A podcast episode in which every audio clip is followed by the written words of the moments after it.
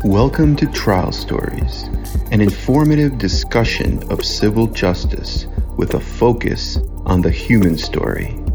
I'm your host, Arcady Frekhtman, a New York City trial lawyer passionate about helping serious injury victims and their families.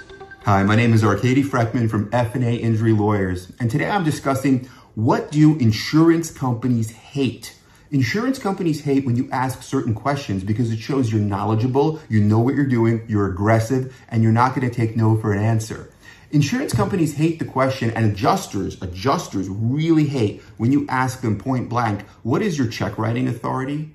Because a lot of adjusters only have authority up to a certain point.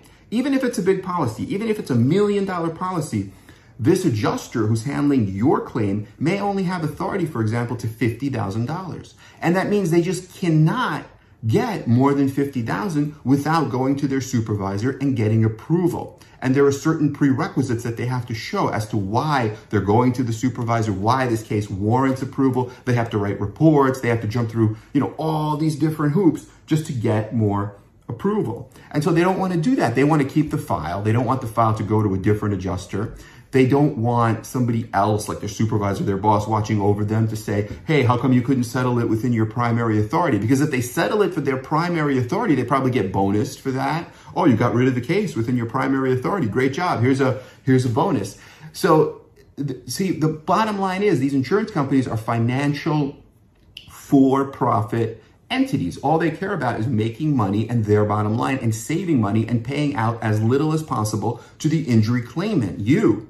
So what you need to do is have a lawyer who's very knowledgeable, who understands how all of this works so that they could sidestep all the pitfalls and just cut through it, um, like cutting through butter with a knife and go for the maximum. Because a lot of the time, even with a million policy, that adjuster only has check writing authority to 50,000. So then file a lawsuit, don't even bother speaking with them, get the other adjuster on, and then find out if they have excess or umbrella because even on a million, they could have 10 million or we've, we've even seen cases where uh, beyond the million, they have 25 million excess beyond the first million. But they won't tell you about that unless you ask for it and you ask for affidavits, affidavits of search, speak to the brokers who wrote the policies, just, you know, go all in. So it's very, very important. So I hope this has been helpful. Always find out their check writing authority and make sure you're dealing with the right person. And if not, ask them to move it on up the ladder.